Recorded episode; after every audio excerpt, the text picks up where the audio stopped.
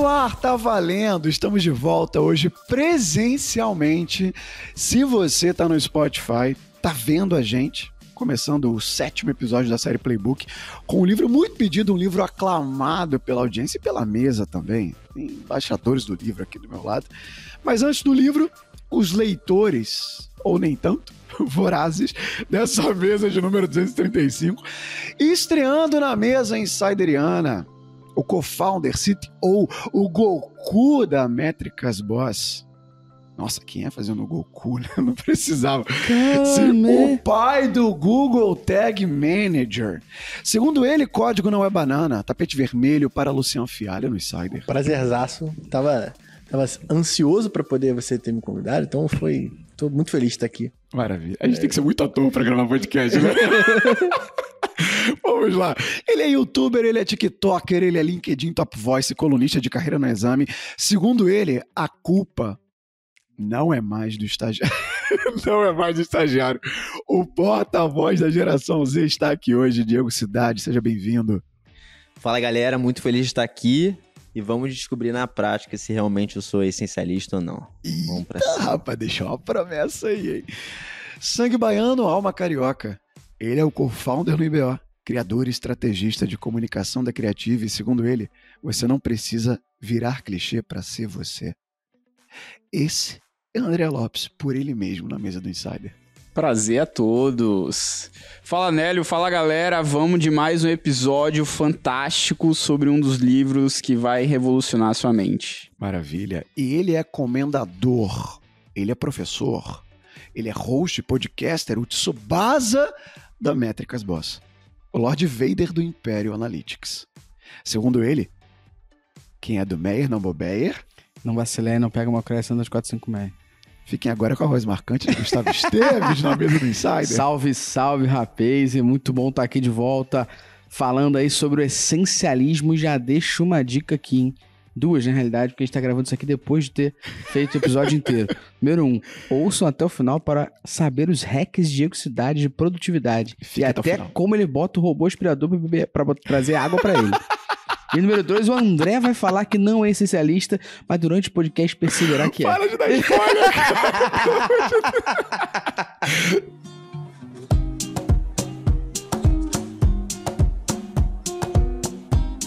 dissecamos o livro Essencialismo.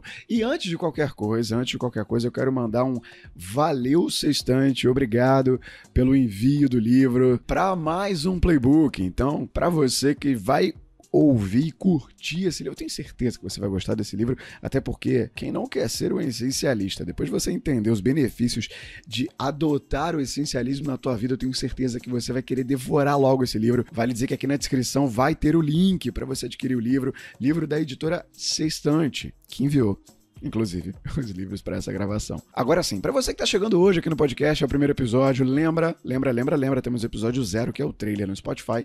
Vale lembrar também que se você não está no Spotify, somente lá você nos vê, você consegue ver a bancada do Insider e não só ouvir. E eu tenho certeza que vendo você vai gostar da energia.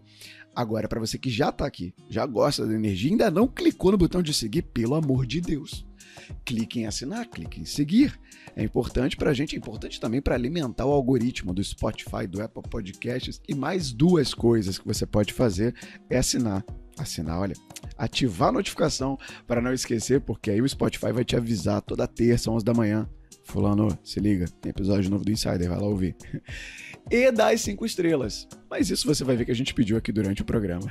para você dar cinco estrelas, avaliar positivamente o podcast. E como esse é o primeiro episódio do mês de setembro, eu quero dar biscoito para os ouvintes que responderam as nossas perguntas no Spotify. Todo episódio a gente faz uma pergunta para você que está agora com fone no ouvido é a oportunidade de você dar a tua voz, da gente te conhecer um pouco melhor. E eu vou dar aquele famoso biscoito, um salve para aquelas pessoas que responderam no último mês: Adriana Fratini, Luciana, Tayene Carvalho, Rafael Prado, Vinícius de Carvalho, Vanessa Teixeira, Robson Thiago Moreira, Vera Moraes, quase perdi o ar. Muito obrigado pela interação, obrigado pela troca. Sigam respondendo. E você que não respondeu, que não teve seu nome citado, Responde, vai lá, arrasta a tela para cima. Nesse episódio tem pergunta. Responde, deixa a gente saber a tua opinião para você corroborar, construir com essa pauta também depois dela já ter sido publicada. E por falar em pauta, bora pra pauta, chega de papo.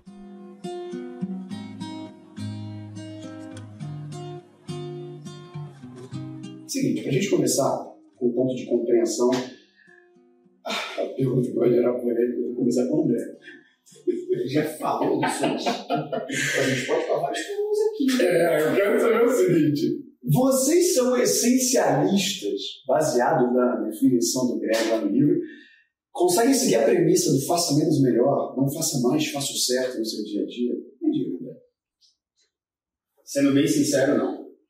É, Esse é um livro que ele traz várias ferramentas e ele destrincha um pensamento que o Greg teve na vida dele, principalmente na vida de trabalho, de você seguir aquilo que de fato faz sentido para o seu momento agora. Não é tanto que quem é ouvinte aqui sabe, conhece, você que está chegando hoje vai ter que fazer esse dever de casa, que aqui no Insider a gente fala muito do momento presente, do focar no aqui e agora, de estado de presença, e essencialismo é isso. Mas quando a gente olha a nossa própria vida, né, o que, que a gente faz no dia a dia, cara, eu sou zero essencialista, essa é a realidade.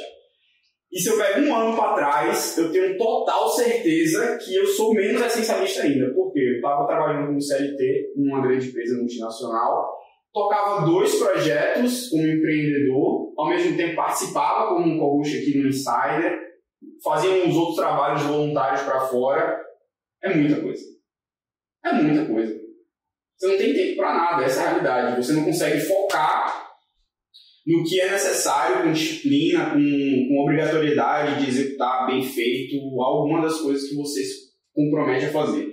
Não é tanto que no nosso bastidor, né, na nossa vinda aqui para a gente gravar o podcast, a gente estava falando sobre isso. É, hoje eu, olhando para frente, se eu tivesse a oportunidade de talvez focar em uma única coisa e não em tantas, eu faria. Porque como o próprio livro diz, né, não é você fazer menos, mas é você fazer bem feito. É estado de presença, é você focar no aqui e agora. Então, respondendo e já querendo saber aí do Luciano o que, que ele faz em relação a isso, olha aí. Cara, não faço, sou zero essencialista, eu, eu me confundo muito em relação a fazer quantidade de coisas por achar que vai pegar cada campo de felicidade da minha vida, na realidade não, não, não leva a isso é, muito atrelado à qualidade de vida e ao mesmo tempo não tendo qualidade, porque não necessariamente tempo de trabalho é qualidade, ou menos tempo de trabalho é qualidade de vida. Então, assim, hoje eu sou zero essencialista, tento ser, não consigo. E você, Luciano? Eu tomei algumas porradas nesse livro, algumas porradas, de fato, eu aqui escolhi o livro. pra gente ler lá no nosso do livro, e, cara, a porrada principal é que que para mim assim tocou bastante foi a parte de sacrificar um pouco é, eu tenho dois filhos então tipo para mim a parte de sacrificar um pouco a família porque eu tenho que trabalhar foi a porrada que me deu que agora eu não tomo mais então, assim, então eu faço agora algumas questões no meu dia a dia ou na minha semana de acordo atribulada mas tem alguns momentos que eu tenho que ter por exemplo porra, tentar buscar minha filha duas vezes na semana na escola são micro momentos parei de ir de carro comecei a ir a pé porque tem uma outra parte do livro que eu acho que fala muito bem, que é um pouco bullshitagem da parte do seu corpo é seu tempo, mas o seu maior patrimônio, onde você consegue investir seu tempo, é o seu corpo. Então, você só consegue ter tempo para trabalhar porque você está vivo. Então, o fato de mudar algumas. É, é um argumento de é, é, e ele fala isso muito bem, porque quando a gente vai parar para ver, a gente está fudendo a nossa saúde a todo momento, comendo mal, passando horas e horas trabalhando. Tipo, e, então, para mim, essa, essa foi as duas porradas que esse livro me deu. Se eu sou essencialista, zero. As coisas vão caindo e eu vou abraçando conforme vai dando. Hoje em dia, eu consigo tratar, depois que eu li o livro, eu consegui fazer algumas coisas de principalmente delegar. Então, não é toda a resposta que eu dou. E eu já tinha um pouco dessa característica de não responder toda mensagem que me mandavam no Discord, que estava no Zoom toda, o pessoal mandava mensagem pra mim, tipo, tem um estágio, o cara me manda mensagem no Discord. Aí eu caguei. O cara me manda mensagem no WhatsApp. Caguei também. O cara me liga, opa, agora é importante. E eu já meio que sempre fui assim, sem ter lido o livro. Mas agora- da urgência. Exatamente. Só que aí agora eu consegui trazer tipo, um pouco mais de atenção e tentar atender o cara num ponto maior. Porque às vezes até você não responder o cara é o que gera pô, problema para a empresa.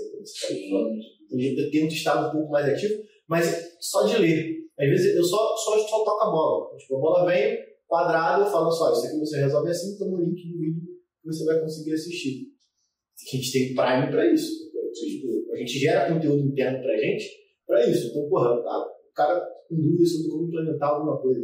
Toma a porra do link do vídeo, resolve você sozinho. Se você tiver algum problema mais grave, aí você entra no estágio 3 de suporte. Então, a gente que trabalha com tecnologia, é muito fácil se perder, porque a cada 5 segundos lança um framework novo. Cada 5 segundos inventa alguma coisa nova e você acaba ficando meio frustrado por não estar conseguindo acompanhar a tecnologia no hype dela. Então, tipo, é, eu estava falando com o Gustavo essa semana, tipo, lançou uma parada na Amazon há um tempão, Amazon AWS, e eu só fui conseguir utilizar agora. Então, às vezes eu ficava meio frustradão assim, e na verdade eu estava só executando algo muito mais ligado ao meu objetivo, que é a premissa do livro mesmo. Sim. Então, tipo, hoje em dia, a lição que o livro me deu é, cara, é, faça tudo de acordo com o teu objetivo. Se você não estiver executando algo que está ligado automaticamente a alguma coisa que vai te dar algum benefício, nem que seja um benefício pessoal, um benefício que, pô, levar minha filha na escola, faz com que eu saiba as coisas que estão acontecendo na vida dela.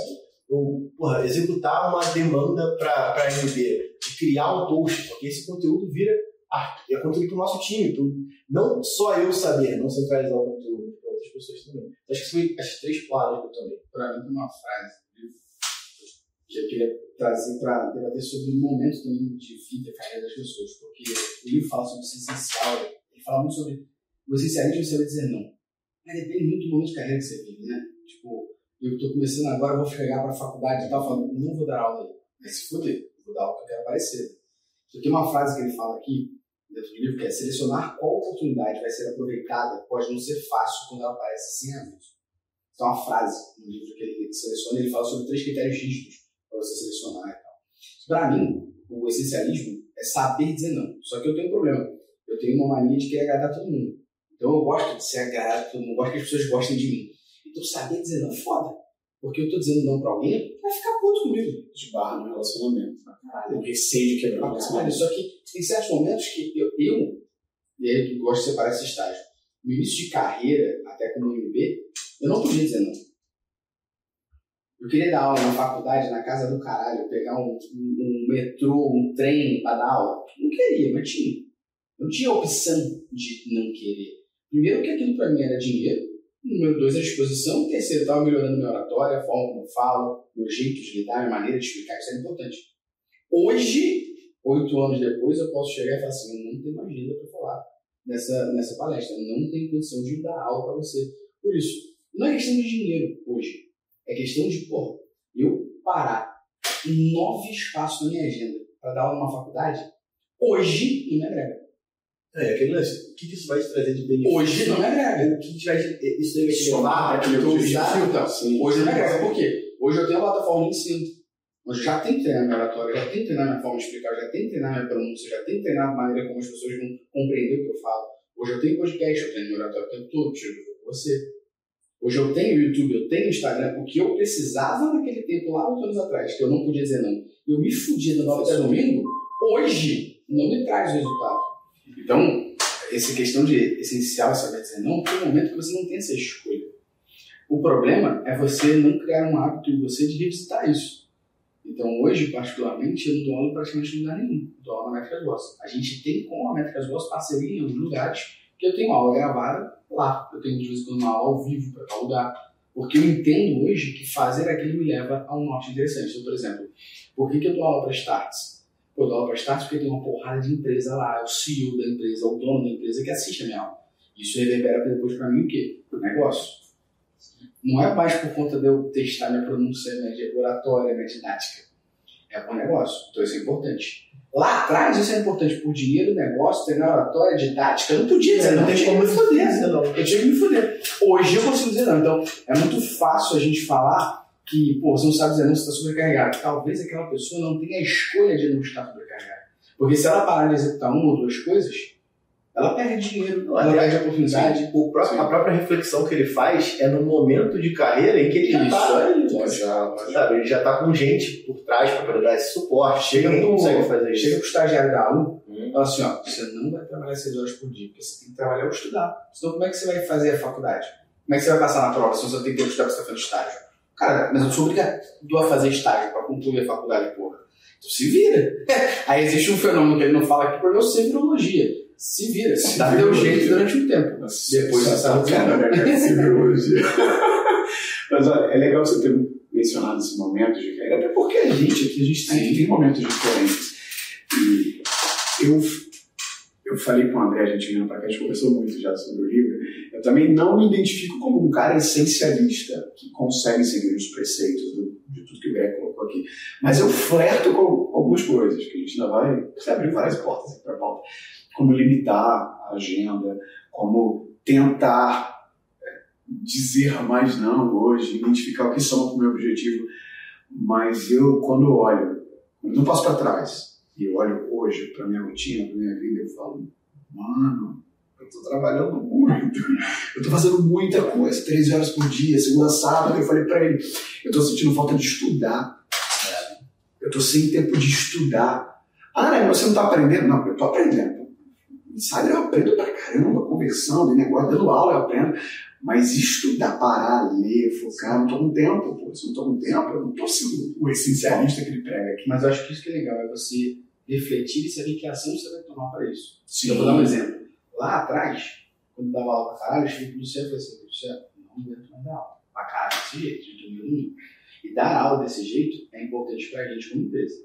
Ou a gente cria uma outra forma de trazer essa galera que impacta dando aula, e a gente aumenta o dinheiro que a gente tira da empresa, ou eu vou me fuder, porque vai dar burnout daqui a pouco, Thiago. Teve bom, teve um mês que eu dei aula todos os dias. Aí ele falou, cara, então vamos sentar aqui e fazer. Sentamos, fizemos, lançamos o Prime, conseguimos tirar um valor maior pela empresa, não mais aula nesse lugar. Ao mesmo tempo, isso melhora. Só que quer ter aula comigo? É aqui. Não estou disponível em todos os lugares. Durante um Isso grande, muda, durante um grande tempo, e a gente faz as paradas, a gente total bootstrap aqui, não tem dinheiro nenhum colocado. Quem dera tivesse investidores por aí. A, gente, a gente fez e utilizou como canal de aquisição aula. Eu dando aula de Google Tag Manager, o Gustavo dando aula de Google Analytics e marketing digital no geral, isso foi canal de aquisição pra gente. Foi aluno, foi aluno. Assim, E, e aí, em cima disso que você estava trazendo, hoje a reflexão que eu faço é quando eu digo não para alguma coisa, quando eu digo sim para alguma coisa, porque tem um propósito. Diego é um cara mais, mais centrado daqui de nós quatro. O cara tem o KR no, relacionamento. Sim, Mas, mas isso, mas isso é interessante, cara, porque é você fazer uma reflexão. Por exemplo, se você acha que você está trabalhando muito, você pode trabalhar menos, esse trabalhar menos vai te dar um downgrade de quê? Sim. Eu eu quero citar só um exemplo de um amigo meu, que é o Felipe Michevski. Ele trabalhava na Vivo. Ganhava super bem na telefônica e tal. Mas trabalhava igual um filho de uma puta. Era papo de nove da noite, eu tava chegando na casa dele em São Paulo e calma aí, daqui a pouco eu falo contigo. Pra caralho. Ele hoje trabalha no Itaú. No banco, por conta de vários problemas CLT, eles não podem trabalhar, fazer hora extra. né? Não podem trabalhar e fazer hora extra sem aviso prévio e sem um monte de liberação. Sabe por que ele trocou a aviso do Itaú? Não perde dinheiro. Foi porque lá ele conseguiu sair seis da tarde para poder estudar e se dedicar e crescer mais a habilidade dele. Então, ele fez, ele pensou, eu tenho que melhorar isso, como que eu faço? Se eu for para TIM, se eu for para Claro, vai dar mesmo. Eu tenho que ir para algum lugar onde vai respeitar mais a minha hora de trabalho, que me permita sair no horário, que eu tenha tempo para fazer outras coisas. Mas quando você desacelera, é até difícil você administrar o tempo que sobra, né? Você fica meio perdido. E aí, já aconteceu isso comigo. Poxa, essa semana eu tô com um tempo a mais. E quando eu vou ver, é, cara, depois que eu vou trabalhar. E, ó, e eu, eu queria corrigir que você acha que não é especialista, André. Se você não fosse, não tem condição de estar aqui. Nesse momento, uma quarta-feira, 11 da manhã, fazendo podcast. Te colocou pra pensar. tá? Mas e as coisas que você É, então, na realidade, a gente. É aquilo, é prioridade, né? O essencialista ele foca nisso. É, tipo, você tem que criar a sua prioridade. Quando a gente está falando de objetivo, é isso. O objetivo focado na prioridade do momento que você vai ter algum tipo de ganho. Seja um... Mas o Insider é algo que muitos de nós aqui fazemos porque a gente gosta também. Sim. Então, você ter tempo pra fazer isso aqui demonstra que você conseguiu ser especialista das coisas. Mas, mas esse, é, esse é um ponto justamente que boa parte das pessoas elas acabam fazendo, né? Você Você dorme, certo? você toma banho. Você come. Isso é essencial pra vida, pra viver? Sim. Aí chega uma pessoa e fala assim, putz, cara, mas eu não consigo sair da minha reunião hoje pra ir, sei lá, sair pro cinema com a minha esposa ou com a minha namorada. Por quê? O seu relacionamento amoroso é menos essencial que o seu trabalho? Você precisa repensar. Então acho que a gente começar a priorizar campos da vida que são essenciais, tanto quanto dormir, comer, tomar banho, se higienizar, isso é vital, isso é prioridade. Toda escolha pressupõe uma perda. Escolha- Não, aí é que tá. Deixa eu corrigir uma coisa com vocês, que isso eu aprendi na terapia. Isso, aí, isso é vida, mano. Isso é vida. Cada escolha, inúmeras renúncias. Muitas renúncias. Você deixa de fazer tudo. Já diria chorão. Não é um relacionamento um pra um, né? Nunca é, mano. Não tem como. Já diria chorão, cada escolha, mas renúncia, você é a vida, irmão. Ele diz no livro: escolher é o centro do que é ser o essencialista. Eu quero jogar agora no colo do CEO, Diego Cidade.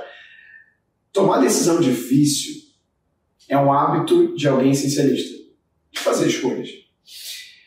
Queria saber de ti, como você faz isso hoje? Bateu uma decisão difícil. E aí, meu amigo, tem método? Como faz? Ó, Diegão, lembrando que ele fala o seguinte no livro: a escolha, na verdade, é uma ação, não é só o que você possui, mas é o que você faz. Só mostrar isso. Mas a, a decisão difícil no dia a dia, todos nós temos decisões difíceis. Muitas. Deixa eu passando por Escolher já já é uma ação. Faz na hora da decisão difícil? No- Como diz o Jota, no detalhinho. É, eu tô num momento agora que é um momento difícil, assim. A ideia seria a gente captar e continuar crescendo e tal. Então, eu fiz já reuniões individuais com alguns é, sócios investidores e tenho hoje uma reunião em específico com todos eles e estou fazendo várias mentorias em paralelo para me ajudar a tomar a decisão. É, e é muito complexo a decisão de botar dinheiro na empresa, assim, que a gente acha que, ah, porra, vou botar 2 milhões, 10 milhões, porra, foda. Só que quando você passa a botar grana, se você botar mais grana do que você deve, você para de ser essencial. Por quê? Você passa a comprar conforto. E o que é comprar conforto? E eu, um dos investidores bate muito nisso, que eu começo a comprar mediocridade. Que é, eu tenho uma ação para fazer e eu tenho mil reais. E aí eu tenho meu jeito para usar mil reais. Tá, tem dinheiro tocar. Só que agora eu tenho 3 mil reais. Então, uma coisa que tem que eu me esforçar mais para fazer melhor, não. Vou jogar de feed, vou jogar mais de tráfego pago. Ao invés de eu fazer um criativo melhor, eu vou jogar de tráfego pago. Então, você começa a tomar decisões, digamos que mais burras, pelo fato de você ter o conforto ali, mais recurso. Então, hoje, para eu tomar qualquer decisão, eu faço mentoria para o Dedel, muitas mentorias, e eu olho para os dados mesmo. Dados. Então, assim, a- eu estou olhando para os dados e, e montando cenários de possibilidades do que, que vai acontecer ali para mim.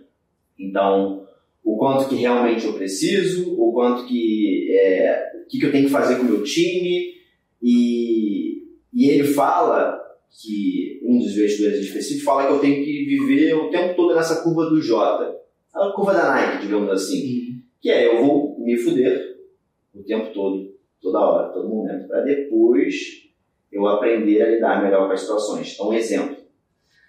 Eu, às vezes eu volto e meia eu, tô me descabelando, que eu falo assim, cara, preciso trazer uns sêniores pra cá, trazer um sênior pra me ajudar acelerar, não sei o que, não sei o que lá.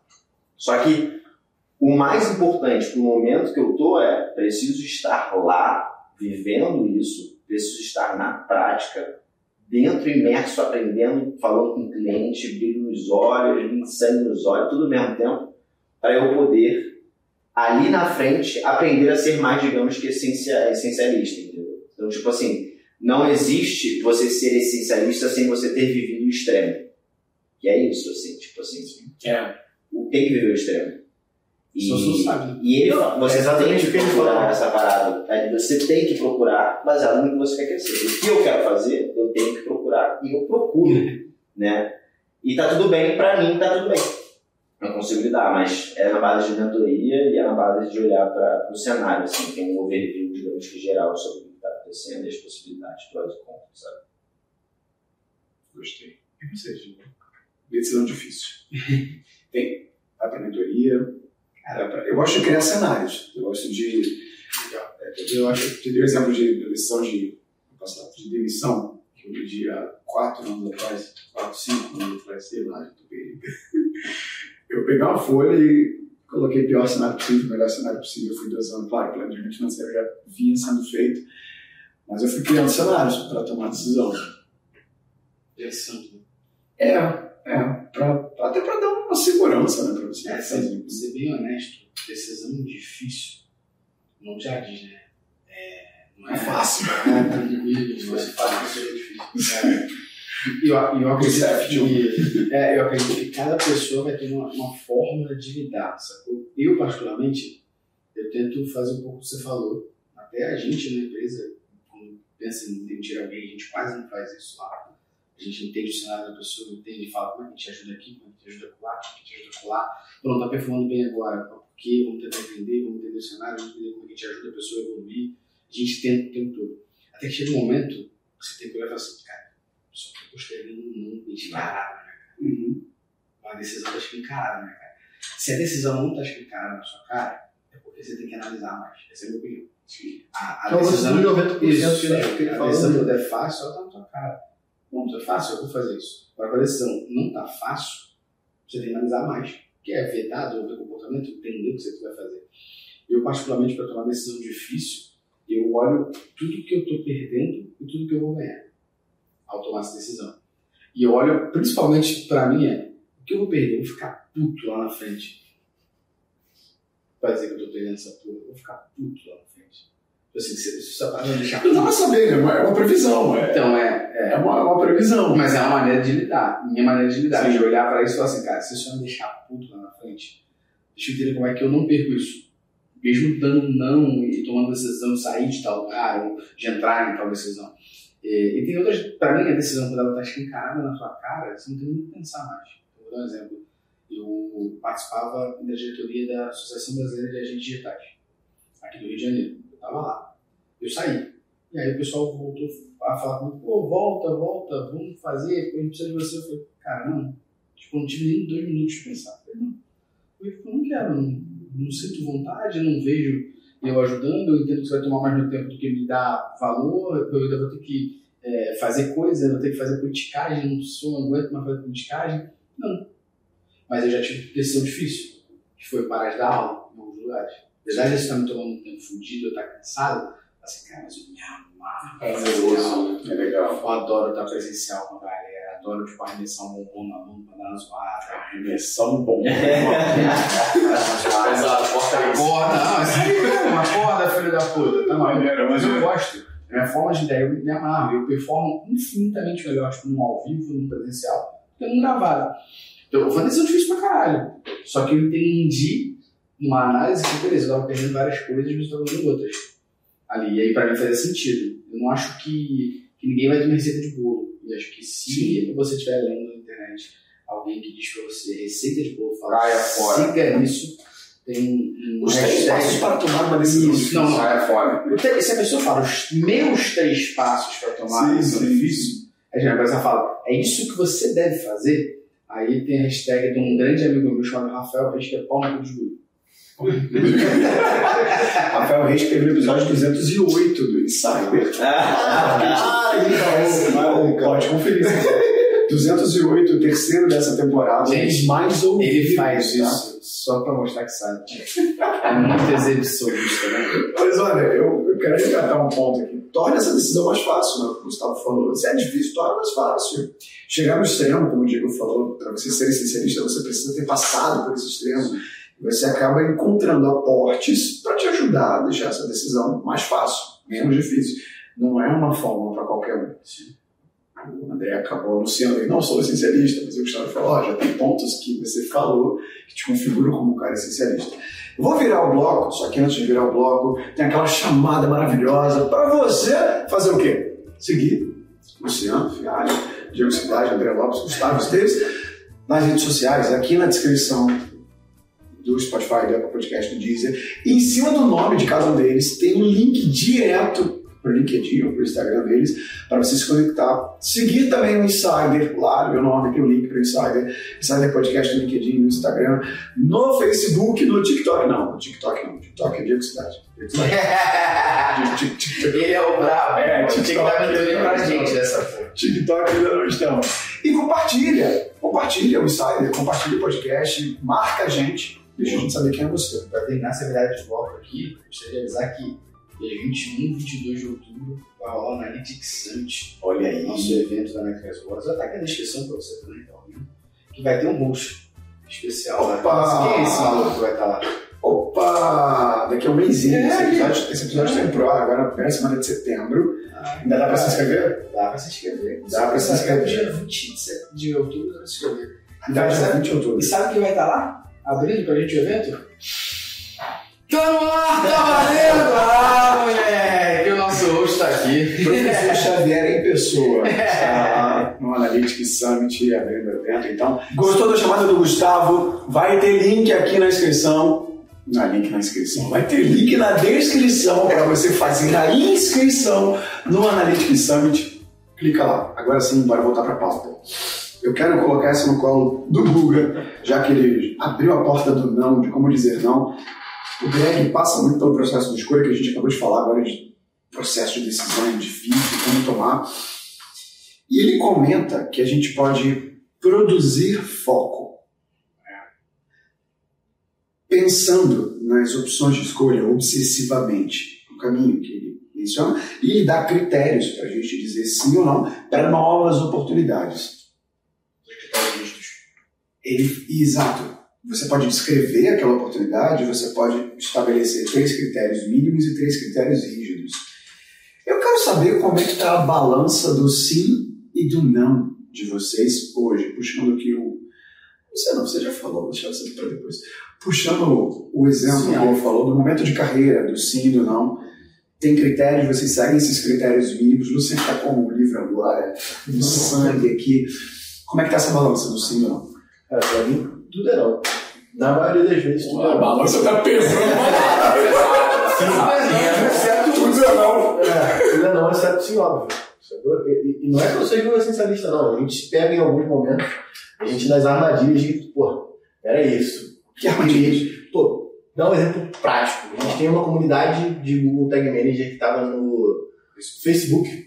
E aí essa comunidade estava sozinha se alimentando, uma porrada de gente trocando ideia, falando. E, e a gente criou essa comunidade, eu estava lá em 2015, 2014, sei lá. A gente criou e estava funcionando. Eu não precisava trazer ela para o Discord. Eu não precisava ter feito um site para ela. E, e isso não necessariamente me colocou dentro do objetivo. Mas eu disse sim, porque era maneiro. Sacou? Ah, você teve Eu caí nessa armadilha. Eu queria arranjar da Não mentoria do precisava. Diego? Mentoria do Diego?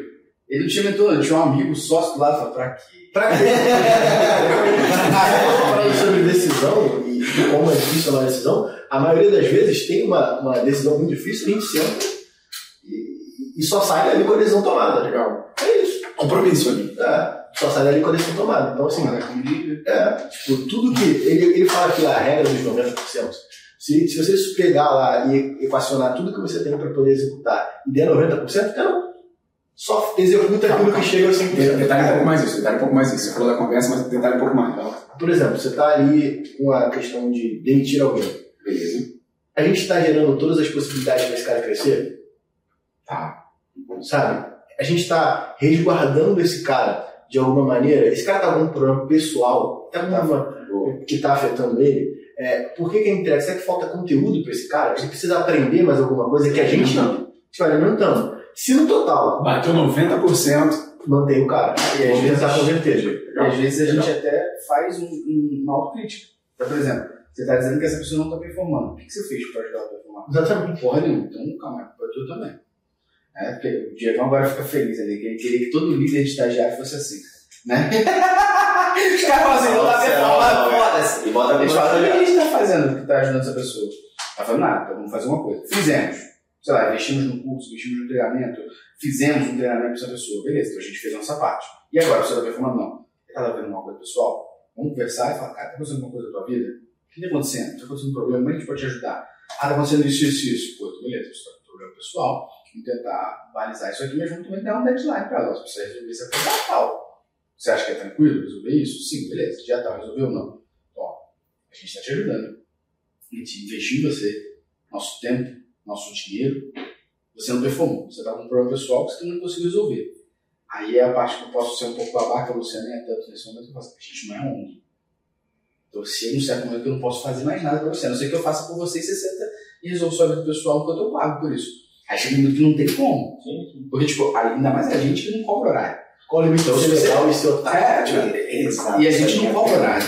Então esse é um ponto que eu bato muito. Se você tem que ir na, na peça da tua filha na escola duas da tarde, só se organiza pra ir, brother. Sim. De boa. E não deixa de entregar nada. Entregou, tu sussa. O exemplo que, a gente, que eu sempre tô aqui é da Mafê, nossa head de business, que ela tirou uma sexta-feira de folga. Só falou, vou sexta-feira tirar folga porque a minha irmã vai se formar em São Paulo, do que é na formatura. Vai. Segunda-feira ela tava fazendo reunião com Não, tudo tem pronto. outros casos. O Fio passou, trabalha com a gente, 30 na área de dias. tecnologia, passou 30 dias na Europa fazendo mochilão. Falei, Fio, você só tem que entregar. Você entregar as demandas que você tem, aí sentamos, planejamos, uma vez que a gente tinha essa data já com previsibilidade, ó, cara, vamos sentar aqui, vamos organizar todas as tarefas. Organizamos tudo e definimos para poder executar. A gente tem a, a War Room lá dentro do nosso Discord, que toda vez que está dando alguma merda, ou que a gente tem que se planejar para alguma merda, a gente senta lá e não sai, é todo mundo no Discord. A gente não cobra nem a galera ficar se comunicando o tempo inteiro dentro de uma sala, todo mundo com áudio aberto, câmera ligada. Não, a gente fica ali porque a gente gosta, porque fica mais leve, e é um pouco do que o cara fala no livro um pouco mais pra frente, de você se divertir trabalhando, você trazer esse ambiente descontraído para você conseguir fazer time produzir mais. Mas a gente não cobra ninguém pra ali. As pessoas estão ali porque querem. Seguinte, o que Guga e Luciana estavam falando aqui sobre o não. Ah, lembrei do Fio. A Carol também. Nômade pra caralho. Nômade pra caramba. Ela ficou meses viajando, trabalhando no LinkedIn. na hora, fala, fala. é, Outro dia eu vi o Instagram dela, ela botou aquele negocinho de letreiro em francês pra pegar carona. Eu falei, caralho, é muito ousadia. Pois é, pois é, pois é. E dá pra fazer episódio 85 sobre o nomadismo digital. Tem vários exemplos de viagem, mas não é o caso aqui. Eu fiz só pra provocar agora. Eu fiz uma vez, eu fiz uma vez o Gustavo cadastrar todos os Starbucks no, no Work Anywhere, lembra? Foi mesmo.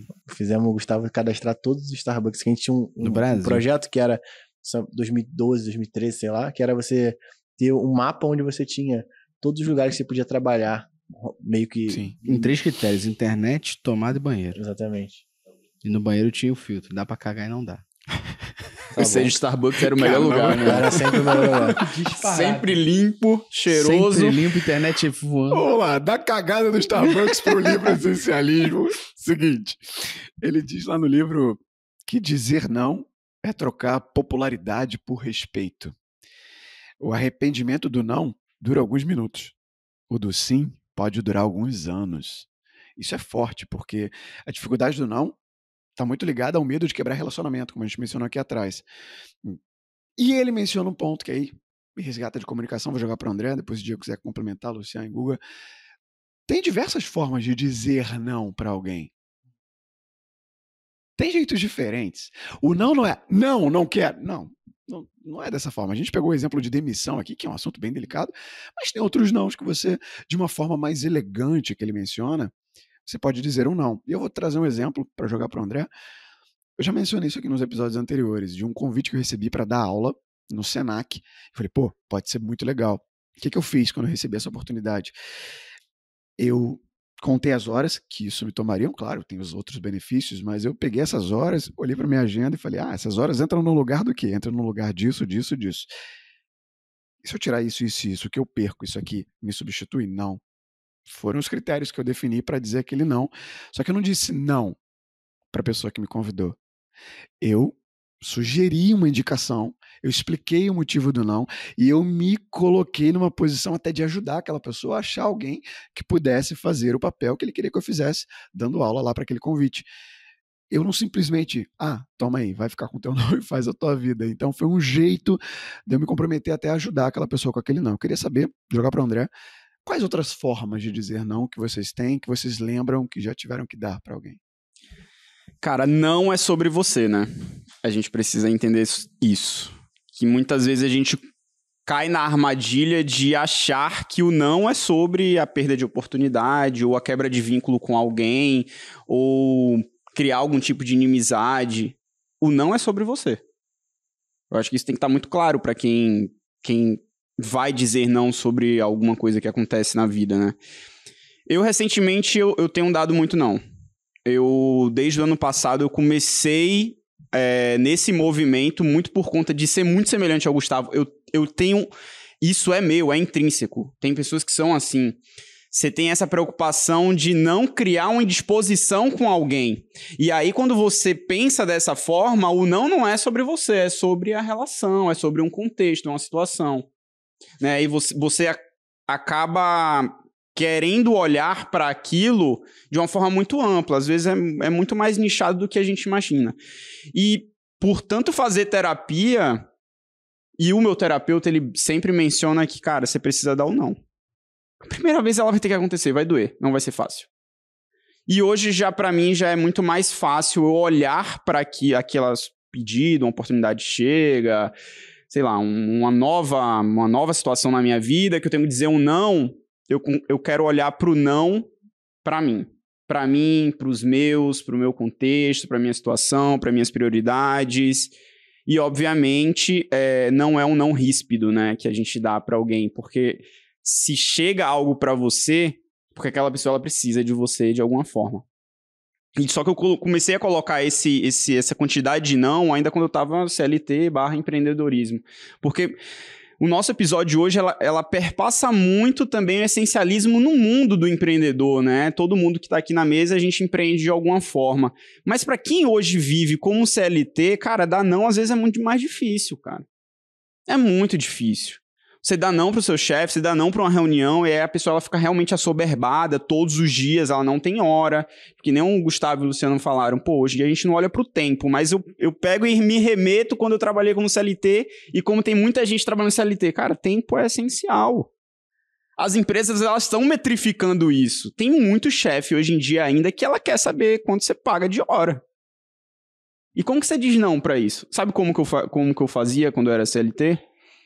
Cara, para eu dizer não, eu tenho como suprir a não participação, por exemplo, de uma reunião com algum, alguma informação no offline, entregando algum tipo de material ou entregando algum tipo de resultado que vai resultar em eu não estar nessa reunião. Segundo ponto, essa reunião faz sentido eu estar nela? Essa participação nessa apresentação faz sentido o André estar? Pode estar outra pessoa do meu time, pode estar outra pessoa que tem mais conhecimento de causa, a minha participação em algum tipo de demanda de tarefa tá dentro das minhas prioridades de trabalho? Ou seja, é muito sobre você naquele momento, né? Você precisa começar a reconhecer isso. E hoje em dia, saindo do mundo CLT entrando no mundo de empreendedorismo, cara, eu também passei por uma situação muito semelhante que a sua, Nélio. Fui receber uma proposta recente de dar um treinamento de comunicação, treinamento maneiro, empresa maneira, dinheirinho maneiro. Não. Não cabe hoje para mim. E por que não cabe hoje para mim? Aí é o lance de você identificar. Pô, eu tô num momento que eu preciso estar muito mais próximo da minha esposa, porque a gente tá nos finalmente de a gente fazer nossa festa de casamento, então é muita reunião. Eu tô com um cachorrinho novo em casa que muitas vezes eu não posso sair de casa. Eu tenho outros trabalhos que eu não posso abrir mão desses trabalhos para eu poder me doar, gastar energia, é tempo. Que é isso, você dá um treinamento não é duas horas. Porra, longe de ser, se fosse seria lindo. Tava Só todo preparo, mundo né? dando. Só o preparo, né? Tava todo, exatamente, tava todo mundo dando. Então assim, hoje em dia eu olho pro não, olhando para mim, sabe? Para mim, pros meus, para minha situação e minhas prioridades. É isso que eu faço. Na, minha, na realidade, na minha opinião, isso depende do contexto. Um de vocês aqui me chama pra uma parada, fala, pô, eu quero dizer não, fala, pô, Diegão, não consigo, brother, porque, pô, vai me foder a agenda. Posso até falar da parada pessoal. Agora, comercialmente, do outro lado é não. Às vezes não tem nem resposta. É? Quando você manda uma proposta, porrada, né? você manda a proposta, Na você verdade, não tem nem nem resposta você que é o não. Você, não, você não tem nem resposta que é o não. Aí você devolve e fala assim, e aí, tudo bem? Chegou a dar uma olhada na proposta? Ah, olhei, tipo, 15 dias depois eu olhei, infelizmente não vai dar. A pessoa nem te deu resposta. Então, quando é o contrário, pode me chamar de moleque, de criança, eu falo, é a oportunidade que o mundo dá a volta. Então, quando ele dá a volta, é a oportunidade que você tem de devolver. Ou não. Aí depende do que você vai negociar. Eu tô falando isso porque já aconteceu com a gente. De eu querer muito palestrar num evento, cagarem na nossa cabeça. Cagaram nossa cabeça. Tempo depois, queria convidar você pra palestrar no evento. Putz, não tô afim. Não foi, tipo, não, Não violenta. tô afim. Foi violento. Foi, pô, não tô afim, cara. Seu evento Comunicação não vai. caralho. Seu evento não vai me É agregar. violento, Mas às vezes é necessário também, né? Porque Pra eu te- eu o mercado foi- saber não foi- como você tá Não posicionado. foi só porque eu quis dar a porrada de volta, ah, moleque vingativo. Não foi. Foi assim, ó, eu não tô afim, porque o, o seu evento, você vai pagar passagem? Você vai pagar hospedagem? Não. Falei, eu, vou, eu não vou pagar passagem, hospedagem, meu translado aí, minha comida aí, pra um evento que não tem nada a ver com o meu negócio. Então não tô afim. Não, porque é um evento que eu não posso falar o nome aqui, que todo mundo acha que é a Disney brasileira, evento pica, maravilhoso. Não chega nem a ser um É Beto Carreiro, Fabrício. né, velho? Você Quanto tá mais igual o a gente. Fabrício, mano. Pô, o Fabrício tá é assim, tá é. todo. Ele só não fala o centro ali. É Ok. maneiro que esse trecho me ensinou bastante, bastante coisa, porque eu só não respondo. Eu só não respondo. Mas foi bom ter aprendido aí, Dó. É, mas no meu, no meu bagulho de e-mail, eu tenho um negócio automático pra dizer não, pô. Pra essas Ah. propostas mais bobas assim, eu já dou um não. Ele E padroniza. sai uma coisa first que eu name, gostava, tá? fica puto Oi, comigo. first name e tranana. Eu não dou sim pra nenhuma reunião. Não aceita Sério? nenhuma reunião. Eu não aceito nenhuma reunião. Nega fogo no Ninguém Tu sabe, vai não, saber não tá se eu não. entrar Só não, minutos antes. Isso, cara, por quê? Ele não tá assinando, não.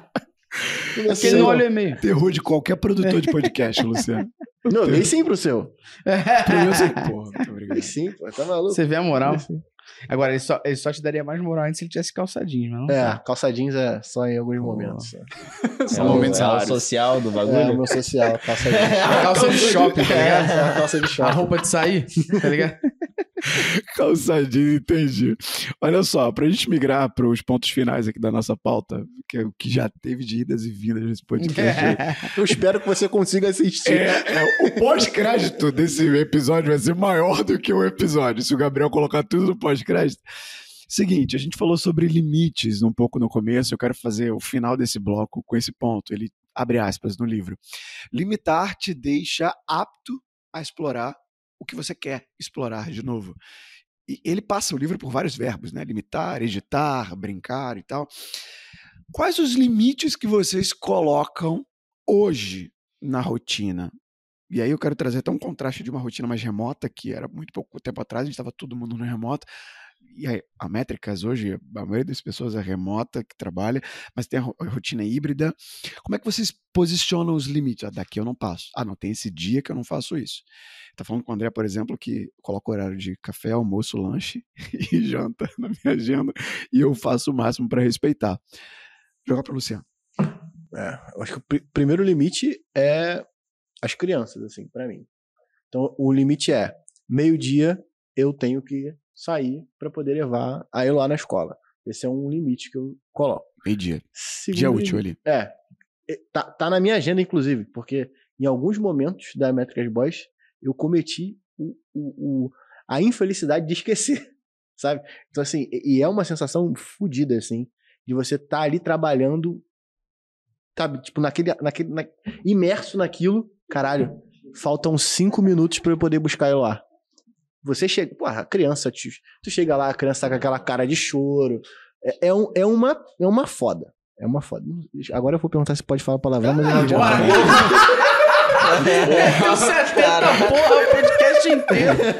Mas o meu primeiro limite são as crianças, o segundo é minha mulher, e o terceiro, CS, sempre. Então eu tenho que sentar com... Counter-Strike? Sim, Eu achei que era customer success. Não, responde atendimento com success. cliente, caralho.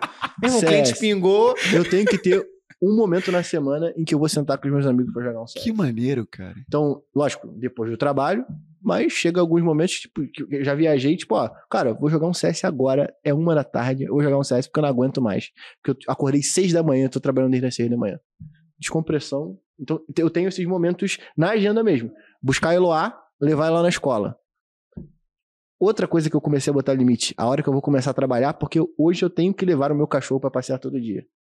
Então eu levo meu cachorro. Eu tenho um pitbull, Qual o nome? Vitor. Um salve, Bjorn. Vitor. O Vitor. Bjorn. Um salve, Vitor. Vitão, Vitola. É um Bjorn, é Bjorn. Então eu levo ele todo dia pra passear de manhã. Então acho que eu, eu, eu não sou um cara essencialista, não, mas esse livro me trouxe. Pô, meu amigo, mas tá Isso- conseguindo. Tô, tô indo, tô indo. Legal. Tô indo. Cara, é muito bom a gente falar sobre isso, né? Dar limite, assim. Eu, no início do ano, quando eu saí lá da Ambev e fiquei focado em Criativo e BO, eu me dei um limite, um privilégio, na realidade, né? Eu não trabalhava sexta-feira. Consegui até mês passado. Isso pra mim, e- não, e o pessoal tentava marcar reunião. Tentava, assim. O Ian marcou várias agendas dia de sexta-feira, até que eu fui abrindo um ou outro, falando, cara, é, beleza, isso daqui faz parte, tem que ir. Eu acho que com o Diego já, a gente já teve reunião dia de É sexta-feira. verdade, é verdade. Você já veio Então, gravar podcast aqui Já não, mas aí, aí é lazer pra caralho, Ah. né? Isso aqui é Oh, aula, pô. Isso aqui não é trabalho, zero trabalho. Então, abri algumas exceções até que eu cheguei assim, a um ponto de falar. Eu acho que esse não é bem um limite, né? Eu acho que esse é um limite falho. Porque quando é limite, a gente realmente precisa. Que nem o Luciano falou, pô, buscar meu filho na escola. Não tem como eu abrir essa brecha, porque realmente. Você vai ficar mal com isso se você não fizer. A criança vai ficar e tudo mais. Pode botar no integral também.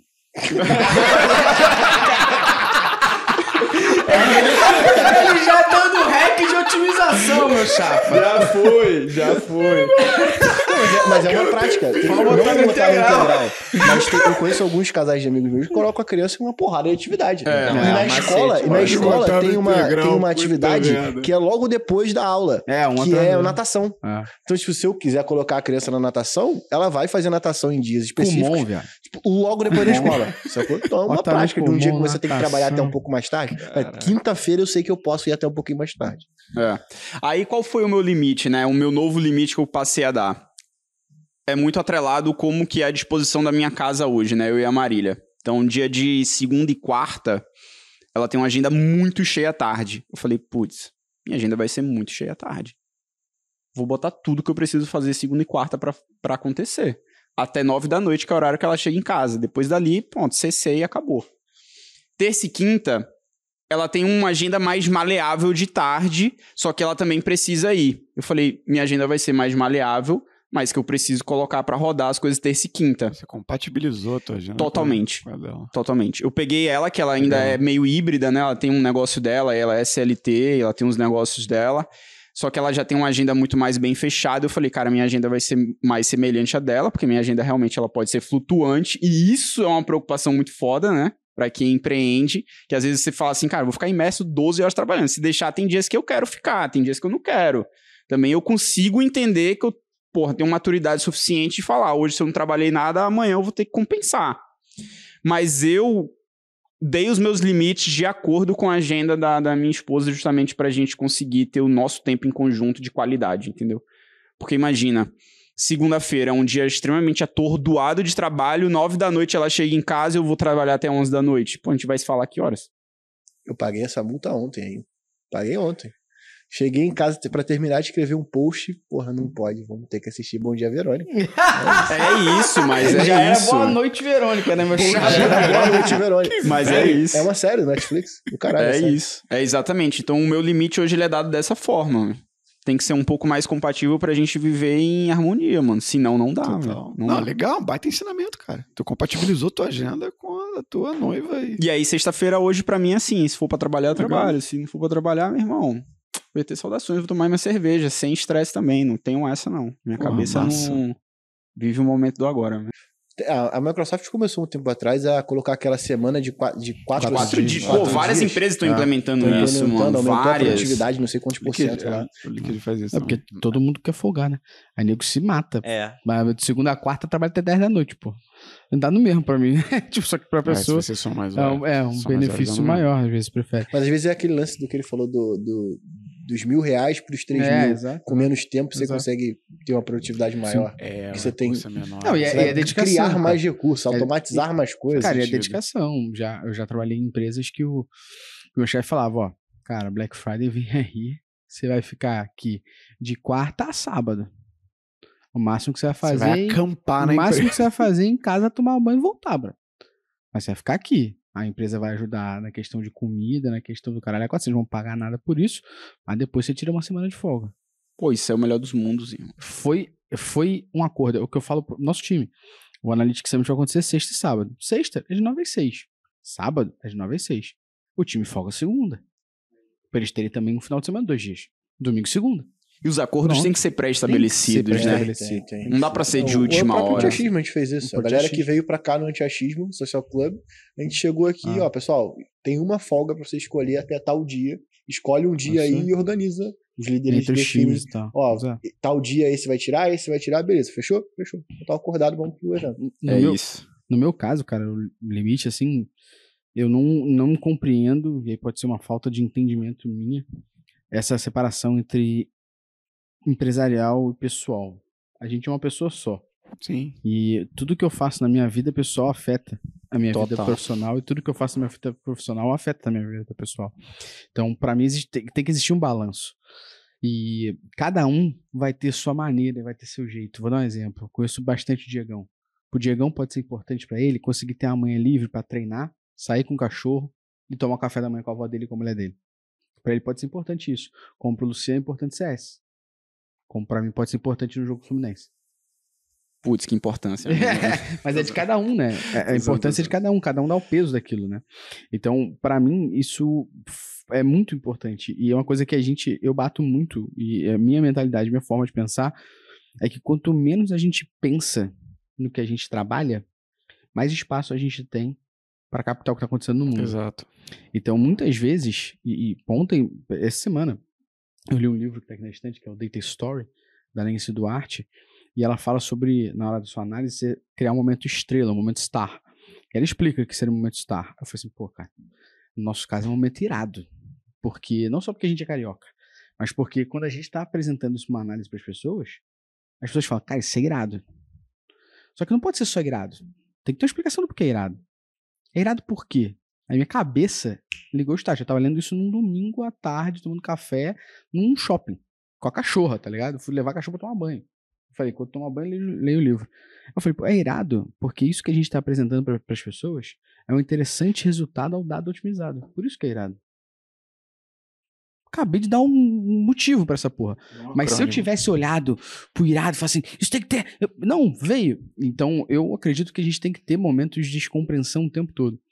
E seja um momento de descompreensão de cada um, irmão. Se o seu é jogar tênis, se o seu é ir pro ping-pong, se o seu é jogar baralho, se o seu Caçar é tomar café Pokémon, com a tua o mãe. quiser. Caçar Foda-se, sacou? Foda-se. É o jeito de cada um. É, tem gente que, que a descompressão do Luciano pode ser andar com o cachorro até buscar a filha dele e voltar conversando com a filha dele. É um momento de descompressão. Cada um tem o seu. Pra mim, eu percebi que eu precisava olhar um pouco mais a minha rotina, as formas que eu tava fazendo, porque existiam coisas que pra mim eram muito importantes, a minha vida inteira foram importantes, que eu tava perdendo. Então, uma delas era ir no aniversário da minha família. Então, aniversário do meu primo, aniversário da minha, da minha tia e tal, às vezes eu perdia, porque eu tava fazendo live. Então, na minha agenda hoje, eu tenho aniversário da minha família inteira travado. De 6 às 10. Porque de 6 às 10 naqueles dias que é aniversário da minha família, eu não vou ter compromisso. Porque senão eu vou acabar enchendo uma live ali, não vou faltar, eu vou faltar de novo. Aniversário da minha tia. E isso pra mim foi mega importante. Na semana que a gente grava isso aqui, eu perdi meu primo. E eu não fui a dois aniversários dele. A dois últimos aniversários dele eu não fui. Então pra mim isso foi muito importante. Já era antes, pra mim foi mais ainda. Esse ano eu iria, não vou mais. Mas pra mim seria importante. A outra coisa, jogo do Fluminense. Eu gosto de ir no jogo, eu sou sócio torcedor, eu ligo pra isso. Eu não sou retardado, mas eu ligo pra isso, eu não brigo por isso, mas eu gosto. Gosto de frequentar. Pra mim, um momento de descompressão é ir lá torcer, gritar. Eu não tava podendo ir. Então, pô, preciso ter um momento de descompressão. Eu preciso ir no jogo. Não tô falando que eu quarta, quinta e domingo eu não faço porra nenhuma porque eu vou pro jogo. Eu não sou essa pessoa. Mas eu preciso querer ir, tipo, na, na quarta de final contra o Fortaleza, eu quero ir no jogo. E eu tenho que ter espaço pra isso. Não por que que eu tô trabalhando? Exa Pra exatamente isso. eu tô fazendo isso, sacou? Pra que que tu tá, acorda de manhã e, e, e levanta a bunda na, e vai botar na cadeira pra tu trabalhar, Exato. sacou? No ter. final das contas, a gente trabalha pra gente poder jogar CS, É. a gente trabalha pra gente poder fazer uma viagem, É. a gente trabalha pra poder passar mais tempo que a gente gosta. No final das O contas, é limite isso. pra mim é é isso, assim, é aniversário da minha família, é jogo do Fluminense e poder viajar. Então, eu, eu particularmente sou totalmente oposto à opinião de um monte de gente, gurus e amigos, que falam que empreendedor não tira férias, empresário não tira férias, que mesmo quando tira, trabalha. Cara, se a sua empresa é assim, se demonstra duas coisas: uma má gestão e que você é centralizador. Porque se você tira férias e você acha que o resultado da tua empresa vai cair, É porque você tá trabalhando Tem num período. Não, errada. você tá trabalhando num período escravocrata. Sim. Que só acha que o escravo só trabalha quando toma chibatada. Porra. É errado isso. As pessoas trabalham por um propósito, por uma meta, por um resultado. E você é um péssimo gestor. Porque quando sair, quando você sai, você acha que o resultado cai, a culpa é tua, não é do seu time, não. Ah, mas o meu time. É pior ainda, você escolheu o teu time. Então, tipo, a culpa sempre vai voltar pra você. Sacou? Tipo, é, pra mim é isso. Então, Você me deu, você é- me deu a rédea de um corte agora. Você é um péssimo gestor. Mas é. não- Mas é, cara, porque as pessoas acham que é, o fato dela falar que tira férias e continua focado no trabalho dedicado é, é, mostra que essa pessoa é uma puta pessoa, que tá preocupada com o trabalho. Pra mim, é totalmente oposto. Demonstra que você é um péssimo É gestor. porque tu não E- tem uma e- empresa, tu tem um e eu tô negócio. lembrando de uma parada que o Arapuã que já esteve aqui. Uma vez a gente fez um evento para arrecadar fundos pro, pro laboratório da Uniswan lá e tal, junto com a favela da Maré e tal. E eram três palestras, era a minha, do Rafa Velar e de outra pessoa. E a gente, na- nas palestras lá, e teve essa terceira pessoa, eu não lembro o nome dele, infelizmente, e ele falou assim, ó, todo mundo em pé, por favor. Quem aqui é empreendedor, fica em pé. Uma galera sentou. Quem aqui tirou férias no último ano? Uma galera sentou. Quem aqui acredita que se se ausentar por 60 dias a empresa se mantém igual? Só ficou em pé eu e Arapuã. Ninguém ficou.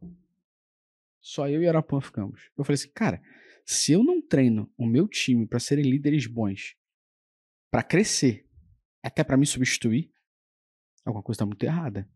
E eu, e eu faço isso porque o que o Diegão falou início, o momento que eu fiz de eu ter que trabalhar, não recusar as coisas e tal, é o momento deles agora. Que daqui a pouco eles vão saber dizer não, porque eles vão estar em outro status, e outras pessoas abaixo deles vão ter que dizer sim pra criar essa casca. E é um ciclo. Então, pra mim, cara, é- é- são essas três paradas: tirar férias, ir no jogo Fluminense, minha família, e esse pra mim é o limite do, do que eu posso fazer ou não. E, e mais uma vez, eu e o Luciano, apesar da gente ser sócio, da gente ser brother e tudo mais, a gente tem níveis de foco totalmente diferentes. Eu acordo cedo e já consigo produzir que nem um filho da puta. Mas chega no final da noite, tô na merda, vou dormir nove e meia. Nove. Só, sua esposa- se eu fosse casado com a Marília, tava fudido. Já Porque era. nove da noite eu tava dormindo. Não ia dar certo. Já o Luciano, nove da noite, tá ligado. É a, hora que eu, é a hora que eu acordo, assim. Porque Ele pri- me manda mensagem sabendo que talvez eu não responda, que eu vou responder amanhã. E eu vou mandar mensagem pra ele seis da manhã, que eu sei que ele vai responder nove e pouca. E tá sussa. É isso. No- Normalmente acontece isso, principalmente porque, pra mim, o horário mais produtivo é esse, porque As crianças estão dormindo. as crianças estão dormindo. Já botei, eu boto. Tipo, é, é porque esses momentos é, é foda, porque, tipo, ter, minha avó, minha avó ou minha mãe, não lembro, falou pra mim que, tipo, agora com, com o filho, e isso muda muito, a- a- mudou muito a minha vida, você é o responsável por criar as memórias dessa criança. As memórias que ela criou pra mim. Caraca, velho. É- Repete Sacou? isso devagar, repete isso devagar. Isso é forte. Tá, vou, vou, vou no curso de oratória do Nery. Vamos lá. Não, mas é- é Saci. isso. Saci, cara, essa história é muito boa, você tinha que contar aqui. É, você é o responsável por criar as memórias que eu criei em você quando eu era o- seu pai, Pô, quando, é quando eu estava na sua vida com mais presença. E isso pra mim é, é muito verdade. Então, esses momentos que eu não deixo de abrir mão pra poder levá-lo na escola, de receber as colegas de Eloá lá em casa, pra elas poderem brincar lá. Tem, tem uma parada que aconteceu que, que são esses momentos que você vai construindo que a minha, quando a minha filha descobriu que eu sou um programador, tipo, ela chegou na, na- da escola pronta pra poder jogar com as amigas Minecraft e elas não conseguiram colocar todas no mesmo servidor. Porque uma é, tava com o jogo pirata, a outra também, não dava. Eu falei, peraí, papai vai resolver. Acabou de Subir. Né? Tá. Subi, su- subi pro meu escritório, montei um servidor de Minecraft e elas sentaram pra jogar todas dentro daquele mesmo servidor. Isso é momento que tu cria, cara. Sacou? E, e- e, assim, eu só. E acontece, cara. Pô, tem amigos meus que são pais que não sabem o jogo que o filho tá jogando. Sabe? Não sabe, mano. Porque ele não participa tanto da vida da criança. Às vezes eu, eu fico imaginando, né? Eu hoje consigo ter essa vida porque eu tô em casa, eu trabalho remoto. Mas, tipo, pensa aquele cara que sai todo dia, 5 horas da manhã, chega 8, 9 da noite, o cara não compartilha da vida do filho. Sacou? Não compartilha. Então, tipo, pra mim, eu acho que esse livro trouxe muita porrada, principalmente que a gente vive um momento onde todo mundo quer trabalhar pra caralho. Todo É. mundo quer entregar. É over delivery. Todo mundo quer essa porra. Todo mundo quer entregar 200%. E esse livro vem com uma porrada muito forte porque não precisa. Não, e, principalmente, não é porque. Vou dar um exemplo legal. Não é porque alguém trabalha sábado que eu tenho que trabalhar. E, e uma coisa que eu tinha na empresa que eu trabalhei, que isso eu acho muito maneiro. Que uma vez que eu perdi a linha na empresa que eu trabalhei, porque eu chegava, o horário era 8 e meia de entrada e saída 5 e meia. Então eu, eu morava longe, né? Era a empresa era aqui na Barra, eu morava no Lins Vasconcelos, tinha que pegar duas conduções para chegar e ainda andar 20 minutos até o, a empresa. Então eu saí de casa às 5 e meia da manhã para pegar o ônibus vazio, era minha escolha. E aí eu chegava muito cedo, então eu chegava tipo 7 da manhã, o horário era 8 e meia. Aí eu tomava café da manhã, que a empresa dava café da manhã, tomava café da manhã na empresa, e depois eu subia pra trabalhar, tipo, umas sete e meia eu tava trabalhando, uma hora antes do que eu deveria. Dava cinco e meia, eu ia embora. Por quê? Pra quem conhece o Rio de Janeiro, eu, eu, eu trabalhava na Barra da Tijuca, estava na Lagoa. Cinco e meia da tarde até eu chegar na Lagoa, eu chegava às sete. Meu horário da faculdade era seis e meia, então eu já chegava perdendo o primeiro período. Chegava na faculdade às sete e ia sair da faculdade às dez e meia pra poder pegar um ônibus em Ipanema pra descer até o Meyer, pra chegar no Meyer, pegar outro pulinho e chegar em casa uma hora da manhã. E acordava quatro e pouca pra sair, chegar em casa cedo. Um dia, eu saí cinco e meia, o maluco levantou e falou assim, ah, já vai embora funcionário público. Porra, mano, pra quê? Sabe aquele dia que tu tava no sangue fervendo? Falei assim, funcionário público? É. Vamos fazer o seguinte então, vou dar um select no banco aqui pra poder verificar quantas horas eu trabalhei quanto você tá devendo. O cara, eu falei, é, eu trabalho com a parte de dados aqui, vou fazer isso agora. Não, pra quê? Eu falei, pra mostrar como tu é cuzão. Pra mostrar que eu chego no horário, saio no horário, e agora você chega duas da tarde, meio-dia e sai oito, você só fez o teu horário, meu chapa. Você não ficou até mais tarde. Você entrou meio-dia, caralho. Você tem que ficar até as oito, porra. É obrigação, tá diferentão, não. Isso é paisagem. Vou dar o select aqui, ó. Olha, ó, eu tenho 12 horas extras e você tá devendo 18.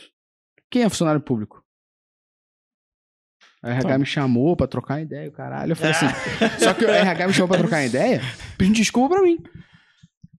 Pedindo desculpa pra Maneiro, mim, porque maneiro. aquilo ali Atitude. eu tava sofrendo um assédio moral por um gestor de outra área, falando que eu era funcionário público, sendo que eu batia meu horário, eu fazia hora extra, eu tinha banco que eu não usava. E o cara, eu perdi a linha nesse momento. Por que, que eu tô falando, é, é, construindo essa, essa história toda? Porque, cara, nem sempre a gente vai conseguir priorizar um momento onde todo mundo vai convergir. E pra mim era melhor chegar antes, por toda a história que eu falei de não me fuder, pegar ônibus vazio, caralho. E pra mim não tinha problema algum o cara chegar meio-dia e sair oito, porra. Sim, total. Tudo bem, de boa. Só que não é normal pras pessoas, né? Não. Pras Ainda mais pra não quem é de CLT, né, mano? pra Ainda quem é mais de quem é de empresa e, e passa Exato, por isso. exato. Cara, é muito difícil. É Exato. muito difícil você, dentro de time, o gestor tem uma visão, e aí o analista tem outra visão. Cara, é muito difícil convergir. E a escolha, difícil. cara, o que eu tô querendo dizer no final de tudo aqui é que é escolha. E que a gente tem que respeitar de cada um, né? No final das contas. Porque. Ponto que a gente começou a pauta. né? Exatamente. Sobre o processo de decisão. Eu não posso Exatamente. fechar essa pauta sem ouvir Diego Cidade sobre os seus Ele limites. vai agora falar que ele tem um aplicativo Várias métricas, que notifica ele de várias beber água. ferramentas. Nesse momento que notifica de beber água, Alexa Agora bota o você robô tem que pegar o aspirador. caderninho e a Não, é. caneta. Vai ser assim, ó, Alexa, anotar. a Alexa, toda vez que eu tenho que beber água, a Alexa notifica o meu robô aspirador, que bate na geladeira, cai um copo que eu já deixo Para de preparado graça, de, água. cara. De. Minalba. O robô aspirador traz até a mim e eu já bebo aquela água ali. Porra, ele, ele tem hack de tudo, esse moleque, cara. Como é que a gente concentra quando gente tá falando essa coisa? Ó, a gente passou pelo verbo limitar, brincar, dormir, que ele fala. Eles falaram aqui de CS, de jogos. O Gustavo falou de um ponto de agenda, último, que eu vou passar pra você, de misturar a vida pessoal com profissional. Por exemplo, tem pessoas que têm várias agendas. Uma coisa que eu faço, eu tenho uma agenda só. Eu tenho uma agenda só também. E eu pinto de uma cor diferente. O que tudo é de... Sim. Almoço, lanche, visitar Sim. minha irmã, eu coloco Sim. na agenda. É importante para você visualizar esses momentos de fato. Então, Diegão, fecha aí com o que você já absorveu, com o que você faz de limite de ócio, Tu de, vai de dormir, do que ele estimula Tu de vai positivo desses momentos de limite para o nosso dia a Tu dia vai baseado ver se não vai vir um trelo conectado a alguma coisa. Não, mas Deixa ele o, falar, a, vai. a- a gente Vai tava lá. sacaneando da parada do OKR lá com a Ju. É, eu, eu combinei com ela, algum, fiz alguns acordos assim com ela também, né? Então, tipo, quarta-feira tem lá bucada na minha agenda o momento casal. De 19 às 9. Então tem momento casal toda quarta-feira, tá na agenda, fica visível pra todo mundo. Também só uso uma agenda, justamente pra todo mundo saber o que eu tô fazendo, sem, sem problema algum. Eu marco basicamente tudo lá, assim, desde o meu treino, de manhã lá com o meu almoço e justamente para não ter muito esse get de tentar marcar em cima e tal, eu falo não. É, mas assim, eu fui entendendo os meus as minhas manias de descompreensão mesmo. Então, eu, eu agenda, eu, é difícil agendar reunião de uma hora, eu boto 50, 45 minutos. Então eu vou tendo esses hackzinhos mais simples assim para eu conseguir ter mais tempo na hora de ter, ter um break, de comer, de beber uma água, de brincar com as cachorras, de descer, de fazer o que tem que fazer. Então, mas eu uso tudo isto para minhas tarefas pessoais. Todoist. Já veio primeiro. Então, para os meus pessoais eu uso tudo isso. Tem Alô, ponto de Todoist, karma. vem de Não jabá. tem? Tudo isso tem, Tem, pontos de tem, karma tem, lá. tem, ah lá. tem, Gamification purinho ali dentro. Então tenho tudo isto e aí lá eu deixo as minhas tarefas pessoais. E até porque é muito fácil eu anotar e eu colocar a data quando eu tenho que fazer e aquilo vai me lembrar. Porra, eu fui fazer a mentoria com um cara à noite pra dormir, a minha cabeça tava assim. E aí eu tava deitado, aí eu, caralho, eu tenho que fazer isso. Aí eu pegava o celular, pum, aí eu anotava no tudo isso. Pum, amanhã. Eu botava tudo pra amanhã, assim, depois eu ia re- redimensionando ali o que, que eu tinha que fazer ou não. Mas o tudo isso é o meu aliado do, do, do da minha questão pessoal. É, e aí tem aqueles hacks bobos assim, mas eu tenho um papel, eu tenho o Asana para todas as partes do, do, do pessoal, do, do profissional, então eu acompanho todo o meu Asana ali para ver o que eu tenho que fazer. Eu tenho tasks simples do tipo checar a agenda do dia seguinte. Coisas simples, mas que eu preciso fazer. E eu já deixo registrado até aquilo virar um hábito. Tem várias coisas do Todoist que eu eliminei. Então, eu, eu revisitei o meu Todoist recentemente e eu eliminei o que eu já entendi que virou hábito. Porque aí eu também não quero ficar perdendo tempo dando check em coisas idiotas. Que agora virou idiota. Então, tipo assim, eu O revisitei... cara criou um hábito pra ver. Caralho. Cara, Cara, ele é o dá, cara pra gente, dá pra gente criar um episódio só sobre produtivo. isso? De Dá mesmo, ferramentas. dá mesmo. Dá, pô. Tá. Muita Cê- coisa. e Dá pra criar um melhor- episódio só sobre produtividade, ferramenta, ferramenta só ferramenta de produtividade. teve um momento de novo que eu comecei a fazer muitas coisas que eu falei assim, porra. Aí eu começo a ficar, eu, perso, eu presto atenção se eu tô ficando desanimado com alguma coisa. Aí eu falei assim, porra, tem que abrir tudo isso. Aí eu começo a perceber que aquilo, como aquilo começa a me remoer, eu falei, pô, preciso limpar, preciso me mover ali. Maneiro.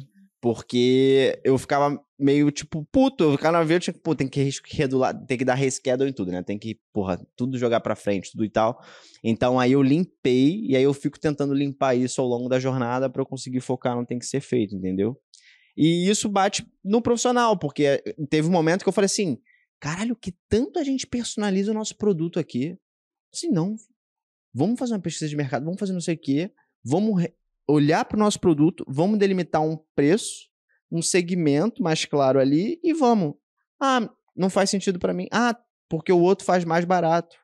Tá, mas o nosso preço é esse. Ah, acabou. Aí tá me, me ajudando também a ser mais ágil na A trazer essa mentalidade Ah. Pro, pro- pra empresa. Pra tudo, é.